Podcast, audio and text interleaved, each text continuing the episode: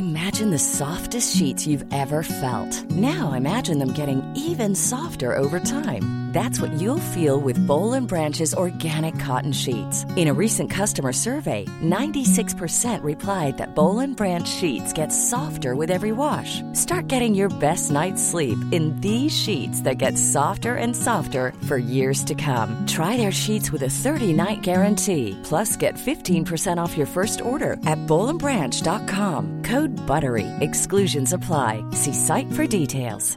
Even when we're on a budget, we still deserve nice things. Quince is a place to scoop up stunning high-end goods for 50 to 80% less than similar brands. They have buttery soft cashmere sweaters starting at $50, luxurious Italian leather bags, and so much more. Plus, Quince only works with factories that use safe, ethical, and responsible manufacturing. Get the high-end goods you'll love without the high price tag with Quince. Go to quince.com slash style for free shipping and 365-day returns. Hi everyone, welcome to Dan Snow's History Hit. I'm standing on a sunny afternoon in a suburb of northwest London. You would not guess you walk around these quiet residential streets that beneath my feet lies an incomparable treasure, one of the most important World War II sites anywhere in the world. This is where the RAF secretly built one of their group headquarters, RAF Uxbridge, and it's from here that the men and women of the RAF conducted their successful defence of Britain during the Battle of Britain. Certainly one of the decisive clashes of the Second World War. The defeat of Hitler's Luftwaffe, Hitler's Air Force, as it tried to knock Britain out of the war in the summer of 1940.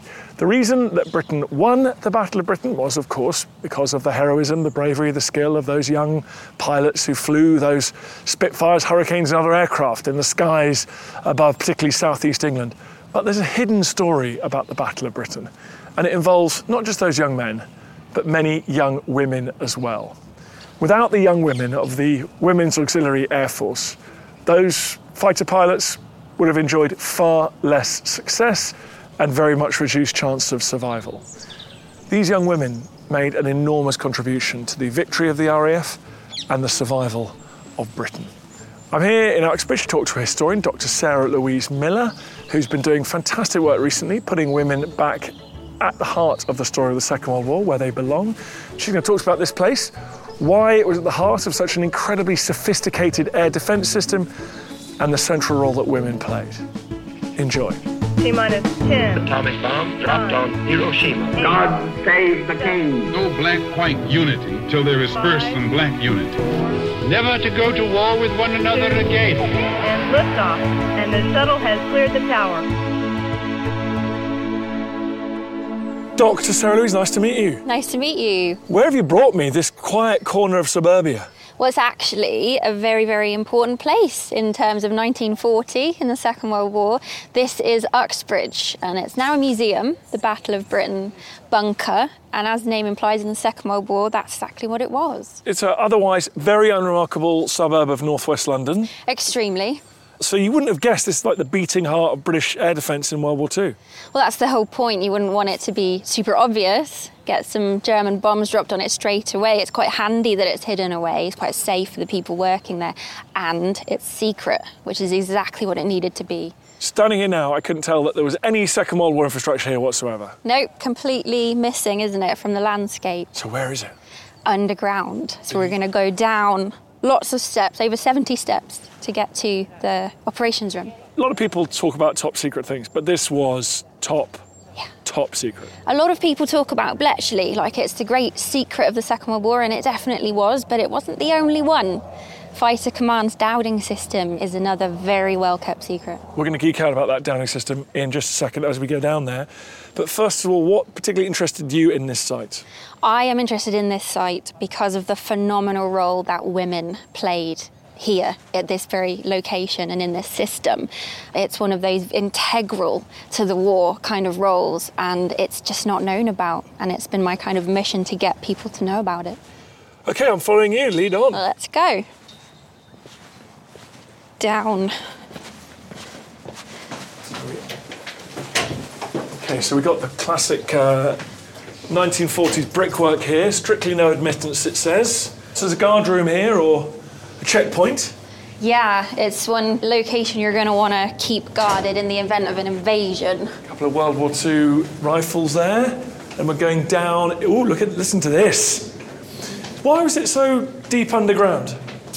You obviously want to avoid damage in the event of a Luftwaffe bombing raid, and it's also handy to keep it hidden. Was this how the, the women came to work every day? They'd have to climb down all these stairs? Yes, indeed. Kind of like going into the underground in London. And actually, some of them had to have UV sunlight treatment with lamps because they spend eight hours a day down here. And if they were on the night shift for a week, they are going to start lacking vitamin D. So they had UV sun lamp treatment. Were women in the RAF before the war, or was this a sort of a wartime emergency? It was a wartime contingency, so it did exist. The Women's Royal Air Force did exist in the First World War, but was disbanded in 1919. And then in 1938 39, when war is looking likely, they decide women will be needed again. And the Women's Auxiliary Air Force is born. So we've hit a level here. We're walking through corridors, there's ducting and pipes above our heads along the side of the corridor, and we're entering. Whoa! The most incredible room. People can hear the sound changing. It's echoey. It's like a, a, church almost. A giant plotting table in the middle, huge big map of southern England and a bit of northwest France. Tell me what this room is.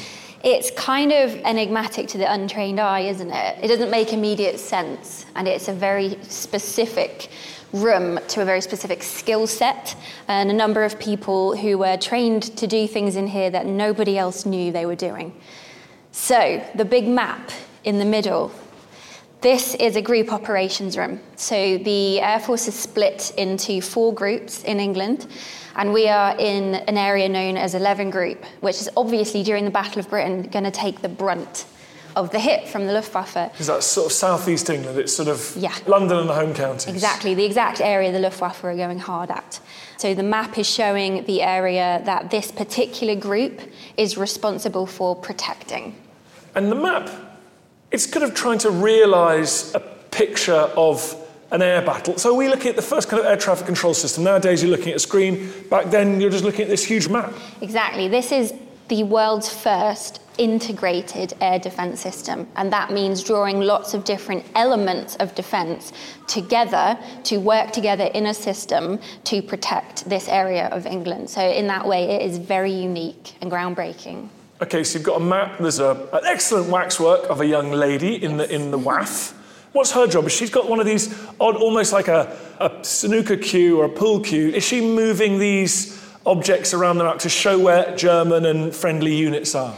Yes, she is a member of the Women's Auxiliary Air Force, and her role is a plotter. She's plotting. That's what this work is called.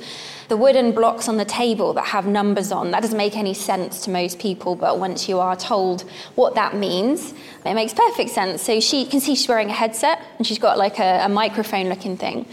That is a telephone system. She's connected to Bentley Priory, which is the headquarters of Fighter Command, and they will be telling her information that she's then depicting on this map. And she's moving it with what looks like a casino croupier stick. And that is because this information is updating literally every five minutes through this plot, they're allowing the commanders to kind of visualize what's going on and then where all the different units are. Mm-hmm. Because just before this, in the First World War, it was a matter of take off, mm-hmm. have a fly around, see if we see any enemies, shoot them down, and come back and refuel. Yes. But now you're saying, actually, here come the enemy across the channel, you, you, and you take off over here and try and intercept them. Exactly. You can see on the wall, we've got the different sectors that are in this particular group. Those are fighter squadrons based at these sectors, and they are told, based on the information being plotted on this map, where they need to be at any given time to intercept incoming Luftwaffe raids, which is incredibly frustrating for the Luftwaffe. And we actually have records of Luftwaffe pilots arriving over Britain and saying, What is going on? There's a welcoming committee here in the form of Spitfires and Hurricanes. And so you mentioned these boards up on the wall. These are a thing of beauty. They look like an old fashioned railway station yeah. departure boards. So there's columns 602 at Tangmere, North Weald 25 Squadron. So they're all squadrons. And then I'm looking closely, and there's little lights that say this squadron is available, this squadron is in position, this squadron has left the ground, this squadron have sighted the enemy. So the commanders here know what every single squadron is doing in southeast England. Yep. They know where the Germans are and they can try and direct them. Yep. And it's the women that are doing all of that hard work. It's the women that are coordinating all that. There's about 20 WAAF around this table, so it can get quite crowded, and it is very, very fast paced. So they are literally providing real time intelligence to the RAF at any given moment as to the current air picture. Which is exactly what still happens today. Yeah, and if you have a, an air force that's outnumbered by two to one, that's a force multiplier. That's incredibly important. And that's because your Air Force isn't just wasting all its time and precious fuel and man hours just flying randomly around the White Cliffs of Dover. You can, they only have to take off and land exactly when you know the enemy's coming. Exactly. Okay. So they can get the aircraft in the air within about 90 seconds of being ordered into the air, and then they can be within, you know, 15, 20 minutes right where a raid is incoming. So all those amazing pictures of the Battle of Britain, all the lads, they're lying out there on the grass, they're snoozing, they're reading the newspaper. Then the bell goes. Yeah. That's because a WAAF has rung up that particular airfield and said, right, you guys need to get up and Yeah. expect the Germans will be over you in five minutes. Exactly, because they're also doing the disseminating of the information that's being collecting here. They're getting on the phone and saying, okay, sector, you need to get your chaps in the air as quickly as possible. We have a raid at these exact coordinates at this suspected altitude, and that's the information on the blocks. So you would get the information is it a hostile or friendly? You don't want to shoot down your own aircraft. So you need to know where they are. Is it hostile or is it friendly? Estimated number of aircraft in a raid, very useful estimated altitude, estimated direction of travel. You can see the arrows on the map. That is giving them an idea of which direction it's headed, probably London most of the time. So, the kind of skills that you would need around the plotting table, I don't think are that common. You have to have a lot of dexterity. Um, there's a lovely word in an Air Ministry file. They needed women who were unflappable. And the information coming in over the headset from Bentley Priory would be something like this Hostile 0140 plus H Harry 3020 Northwest. Repeat. Can you repeat that? I can't, and I'm glad you're here to tell me what that means. So, Uh, I don't think I could repeat it either, but so hostile 01, it's a hostile raid, and 01 is the number of the raid. Every raid had a number, so they could keep track of them. 40 plus, more than 40 aircraft in this raid. okay, big one.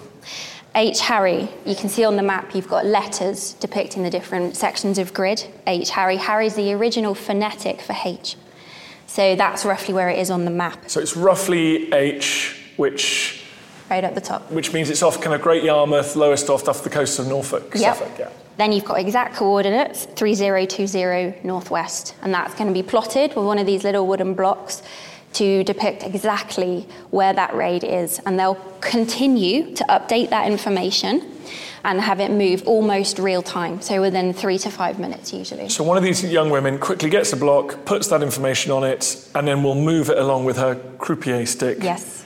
And that means that another young woman can say, right, I'm going to talk to a squadron of Spitfires or Hurricanes and make sure they can fly up over North Weald and intercept it. Yes. You're having that information coming in through your headset and plotting it at the same time, which is quite difficult to hear and do. And I'm guessing if you say, can you repeat that, please? That's not very popular. No, definitely not. You need to be fast and accurate. And then the people doing the calling, you can see there's a balcony behind us. Those people up there, lots of telephones. Those are the people calling the sector operations rooms and the airfields and saying, we need you to get Spitfires and Hurricanes in the air. But they're also calling air raid defense units, anti aircraft artillery units. They're handling ground defenses as well. You listen to Dan Snow's History Hit. There's more coming up. Gone Medieval from History Hit, we set out to solve the biggest mysteries of the Middle Ages. So many of these travellers who went out looking for Prester John, what did they think they were hearing? We explore cutting edge research. Genetic signatures found in present day Jewish populations were shared by the genetic ancestries we found. From everyday life to dynasty shattering events. It's a time when all the major Viking raids have started, which as Christians they think of as vengeance from heaven. And reveal the answers to centuries old riddles. I stand up straight in a bed, I'm hairy at my base, and I make the ladies cry. The solution is an onion. I'm Dr. Cat Jarman. And I'm Matt Lewis. Every Tuesday and Saturday, we'll explore some of the biggest stories, the greatest mysteries, and latest research. Listen and follow on Apple, Spotify, or wherever you get your podcasts.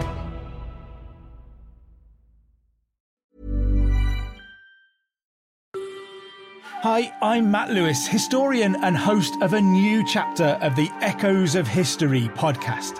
If you're an Assassin's Creed fan, and like me, want to be prepared for the launch of Assassin's Creed Shadows later this year, join us on Echoes of History as we head to feudal Japan to explore the real life history that inspired the latest game from this legendary franchise.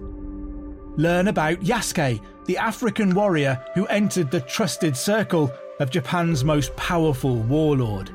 Hear accounts of cultures colliding when Portuguese missionaries landed on Japanese shores, and follow Japan's journey through years of division and bitter warfare to unification at the dawn of the modern era. Make sure you catch every episode by following Echoes of History, a Ubisoft podcast brought to you by History Hit, wherever you get your podcasts. Cool fact a crocodile can't stick out its tongue. Also, you can get health insurance for a month or just under a year in some states. United Healthcare short term insurance plans, underwritten by Golden Rule Insurance Company, offer flexible, budget friendly coverage for you. Learn more at uh1.com. When it comes to your finances, you think you've done it all. You've saved, you've researched, and you've invested all that you can.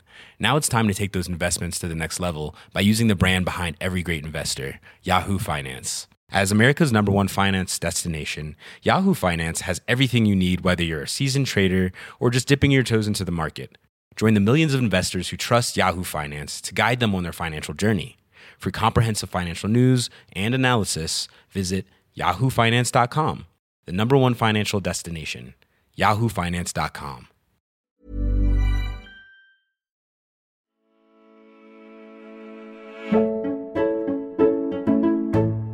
Now, where is Bentley Priory? So, the headquarters of all the fighters, where are they finding out that these raids are coming in from? That is one of my favourite parts of the whole system. Me too. Bentley Priory is the headquarters of Fighter Command Stanmore. And their information is coming from a new and developing technology known as radio direction finding, or as we know it today, radar. So there are radar sites all the way around the south and southeast, southwest coast of Britain, and those are also largely manned by WAAF. So you've got women in sometimes in caravans on cliff tops, windy cliff tops. You've got women in caravans who are using this technology to monitor aircraft over the channel. And it's difficult because sometimes a big flock of birds can actually show as a contact on a radar. So the observer corps are helping in that way to distinguish between an aircraft, sometimes a friendly or a hostile, so aircraft recognition skills. But mostly it's women in vulnerable locations on, on cliff tops, because you need the altitude for the radar technology. And these are 360 foot tall towers. So the Luftwaffe can see them and assume that they're fairly significant. So it's dangerous. It's dangerous work. And there are even accounts of caravans being blown over in the wind. So it's a tough job. And so those big, huge tall towers, some of which you can still see today, they're blasting out radio waves. Mm-hmm. Those are hitting the metal on the fuselage of the German planes, bouncing back and giving you a rough distance bearing of any new attack forming up over Calais or in the Channel. Yes, they're going to give you the kind of fundamental information you need to know for air defence. And that shows as a kind of a wiggle on the screen on a cathode ray tube. And that information then has to be analysed. So it goes straight to Bentley Priory, where there is a filter room which is also largely. Looks like this. Yeah, it looks really like this. And there are WAAF in there too, so they carry out a process known as filtering, because that information that comes in from a postal radar site is quite raw and scientific in nature. And you need to be able to filter out anomalies and kind of corroborate bits of it until you've got what they called a track of information. And that's what these wooden blocks are with the numbers, that's a track. And then when they get near the coast, you mentioned the observer corps, those just keen people who are good at recognizing aircraft sitting there having a cup of tea and looking at the sky on the cliffs and the radar data is being confirmed by human beings yeah so radar only faces out to sea at this point in the battle of britain after a raid comes in over the coast and it's over land, the radar can't really help that much anymore. So the observer corps pick up the slack and are visually watching, which obviously you need good weather for. So if you have bad weather, that's tricky. And that's why the initial intelligence is so important because you can estimate from initial contacts where a raid might be headed. But the Observer Corps are definitely key, very key, and very overlooked actually in the history of Battle of Britain. So on the 15th of September 1940, Battle of Britain Day, the climax of the Battle of Britain, this table is actually seems to be set up for that huge German raiders going straight to London, try and knock, blast London to bits, knock Britain out of the war by flattening its capital. Just get everyone up to speed. What was Hitler trying to achieve during the so-called Battle of Britain? So Hitler decides before the Battle of Britain that he needs to remove Britain as a kind of thorn in his side in terms of his occupation. He's blitzkrieging across Europe, and Britain's annoying, frankly, in that mission. So he issues a directive stating that he plans to invade and, if necessary, occupy Britain. And this is Operation Sea Lion, the intended invasion of Britain. But in order to be able to do that, he needs air superiority because he can't risk aerial attack of an invasion fleet. So the Battle of Britain is this kind of head-on collision between the Luftwaffe, the German Air Force, and the Royal Air Force. And the Luftwaffe is sent to try and remove the RAF as a threat. So they come over in force, and the RAF has a real battle on its hands to defend against this numerically superior force that is menacing toward them and to defend Britain at the same time from falling bombs. And those bombs are falling on RAF airfields, on cities, on ports. They're trying to sort of bomb the RAF, but also maybe hopefully trying to bomb Britain out of the war, perhaps even get Churchill to surrender. They want to decrease British morale. They want people to lose faith in the government and to urge surrender. And bombing civilians is a pretty effective way of doing that. It didn't work, as we know, but that was the intention. And so the RAF's job is to take off from these airfields that we can see in front of us, like Biggin Hill and Manston and Tangmere, fly up in the air and shoot down those German bombers before they can do damage in the UK. That's the idea, yes. And in order to be able to do that effectively, it's obviously tremendously useful to know where they're going to be, in what kind of strength, and where they might be heading. That sounds obvious. But no one had ever done that before. That's not how air war had worked to that point in history. This was a new idea that you could control the war in the air like that. Yeah, and it was largely thanks to a man, Air Chief Marshal Sir Hugh Dowding, who was the Commander in Chief of Fighter Command, based at Bentley Priory. And it was kind of his passion play to make that happen. He understood the importance of putting information in a system where it could be used effectively at the right place, at the right time, and to be able to act based on it in terms of defence. Presumably, that must have been super intense and busy down here. It must have been exhausting for the women working here. It must have been incredibly busy and very tense because you know what's riding on this. You know it's life and death. And all of these blocks on the table, this is signifying that every single unit was up. There's no reserves. And Churchill famously said, What have we got by way of reserves on the 15th? And the answer was, We don't. This and, is it. And Churchill was in this room. Mm-hmm, he was. And so he was uh, asking that question of the commander in this room. Yeah. Where are the reserves? And he was very aware of losses. I think it was about a quarter of the pilots didn't come back. And he was speaking to General Ismay just after this visit, and Churchill said, Don't speak to me. I've never been so moved. And I imagine it would have been a very, obviously, very moving because you're watching a battle. You're away from a battle, yet you're actually watching it here and you're hearing reports and yeah. learning about numbers of aircraft shot down and stuff it's a very intense experience to be in watching these highly professional women like moving things around. You would have felt like you were part of it. Absolutely. And I think one of the main concerns of the Air Ministry when they asked women to do this role was that emotionally they just wouldn't be able to handle it because it is so fast paced and it is so stressful and tense. But for the most part, I think the fact that lives depended on it, some of them knowing they had husbands, fiancés, brothers who were up there in the Battle of Britain in those aircraft, actually drove them to do a better job because they knew what rested on it. Let's talk more about those women. What kind of age were they? Did they volunteer for this? In the Battle of Britain, they were all volunteers because conscription did not apply to women until 1941. So there are about 250,000 women in the WAAF over the course of the Second World War, and thousands of them were involved in the Dowding system. So they were volunteers uh, to begin with from 1939 to all the way through the Battle of Britain and the Blitz, all the way up till conscription in 1941. They were aged between 18 and about 40, most of them. Many of them straight out of high school joined the WAAF because they felt very strongly about it. Watching brothers not come home, fiancés, sweethearts not make it back, and seeing the emotional impact of that on friends and family, a lot of them were driven to join up. And seeing the destruction in London I've also heard it said that women were just simply better at this. They had the skills required, perhaps weren't as obvious in men. Yeah, I think there's a tendency, especially if we look at propaganda from the times, uh, join the WAAF and free a man to fly, that kind of thing. You get this kind of idea that the only value of the WAAF was to fill a post on the home front and be a substitute. But when you look at what they actually did and how well they did it, the testimony of many senior RAF officers as to how well they did it, you begin to realize that actually they were very, very effective in this role, unexpectedly so they kind of surprised people in that way, but it wasn't initially expected. What were their living conditions like? You mentioned that some of them had to have uh, yeah. sun lamps, but did they live nearby? Was it fun? Did they get out at all? Or was it pretty grim for them? I spoke to two 98 year old servicewomen on Sunday, and they were absolutely full of how much fun they had in the services. They were both straight out of high school and put off going to university until after conflict had ceased. But there was plenty of kind of off duty fun to be had. It was a stressful job, eight hours on shift, so you'd be quite tired. But they all speak of the way in which camaraderie got them through, and they made friends for life. They did things they never forgot. They threw dances and famously loved the American servicemen attending those.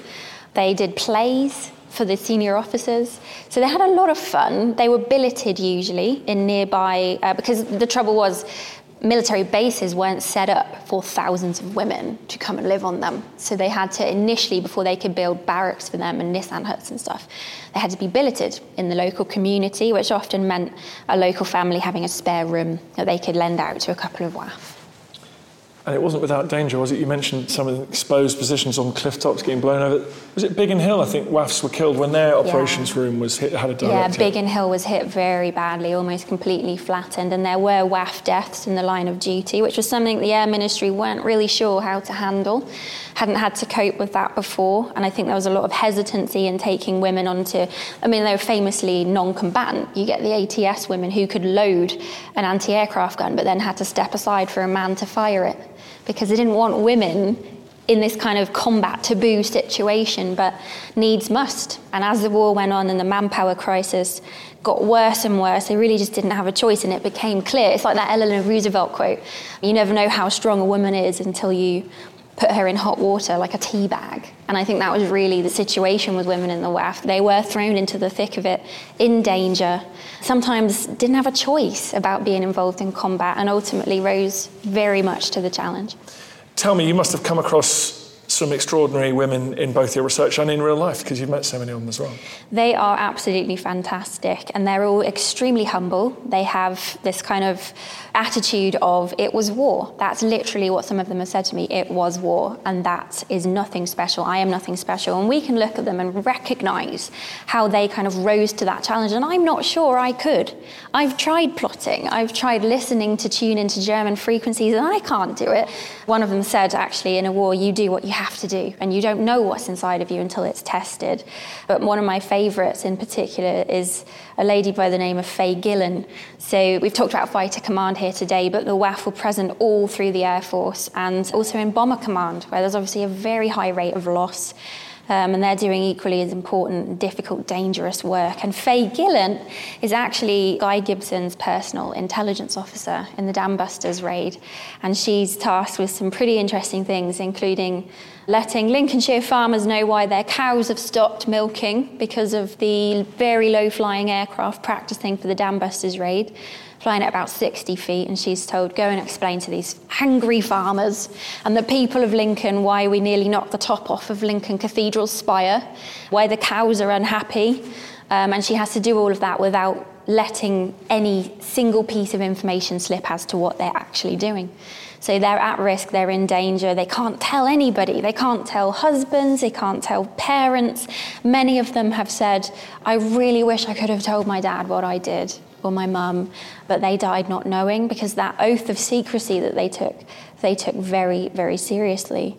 And they're just made of such tough stuff. I suppose it's understandable that women after the war felt that credit should go to those young men who flew and burned to death and crashed in the channel and sacrificed so much. But there must have been quite a lot of misogyny as well. Like, why has their role been completely forgotten? It's interesting because there's definitely a tendency to view what women did as support work. And that is frustrating to those of us who have kind of extensively researched what they did because it makes it sound unimportant in terms of the course of the war. And I think I would argue that it's not peripheral history. That the history of women in the Battle of Britain and the war in general is not peripheral, it is mainstream. And if you look at something like the Dowding system, it is very likely that without the women involved in this system, we would not have won the Battle of Britain. And the implications of that are many and very worrying, frankly. I wonder if today, with our focus now on the programmers and the hackers and the information war and everything, whether we're more able to respect the role women did in similar jobs to that back in the 1940s, whereas at the time it was all about who's running around stabbing people and, and shooting them. And it's inevitable, isn't it, when you get backroom intelligence work, if you do it right, it's not meant to be public knowledge. You've done something wrong if intelligence work does become public. And we have watched things like Mission Impossible and all the kind of crazy adventure films where intel is made to look very glamorous. Often it looked like clerical work. If you look at this situation here, it's not clear what she's even doing, this woman. But when you know what it is, you know it's integral intelligence work that looks like clerical work, then it's easy to understand how it was overlooked and misunderstood. It's just so important to remember that for all the heroism and the skill of those young men that were flying those Spitfires and Hurricanes, without the women doing that work around this table, they would have been flying blind. It would have been completely pointless. It could have been carnage because they were outnumbered and outgunned. So we talk about the few. Well, we should remember the women as part of that. We should have a name. What do we call them? Or do we just include them in the few? I think we would call them the women behind the few because they are behind them in the sense that they are supporting them and kind of undergirding them, but they're also behind them in terms of they've been lost in historical memory because we do owe so much to those pilots but it's very easy to focus on the glamour of a Spitfire and a Hurricane and a, and a man in an RAF uniform who looks very dapper and suave, and to forget that there were lots of people behind them who made what they did possible. Well, they've been forgotten by too many people. Well done you for getting them back in the historical record. It is my great pleasure and passion to be able to do so. They're fantastic. Tell everyone how they can learn more about this. What's the name of your book? The book is called The Women Behind the Few, and it's about women across the Royal Air Force involved in air intelligence during the Second World War, including things like photographic interpretation, the plotting, and all the things we've been talking about here today the Special Operations Executive, Bomber Command, Fighter Command, you name it, they did it. Thank you very much.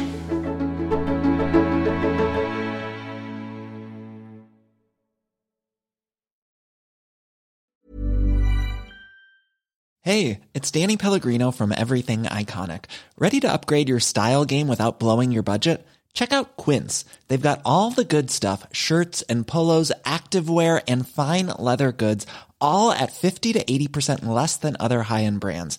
And the best part? They're all about safe, ethical, and responsible manufacturing. Get that luxury vibe without the luxury price tag. Hit up quince.com slash upgrade for free shipping and 365 day returns on your next order. That's quince.com slash upgrade. When it comes to your finances, you think you've done it all. You've saved, you've researched, and you've invested all that you can. Now it's time to take those investments to the next level by using the brand behind every great investor, Yahoo Finance. As America's number one finance destination, Yahoo Finance has everything you need, whether you're a seasoned trader or just dipping your toes into the market. Join the millions of investors who trust Yahoo Finance to guide them on their financial journey. For comprehensive financial news and analysis, visit yahoofinance.com, the number one financial destination, yahoofinance.com. Thank you for listening to this episode of Dan Snow's History Hit. Please follow this show wherever you get your podcasts. It really helps us, and you'll be doing us a big favour. Don't forget, you can also listen to all of these podcasts ad free and watch hundreds of TV documentaries when you subscribe at historyhit.com slash subscribe. As a special gift, you can also get your first three months for just £1 a month when you use code Dan Snow at checkout.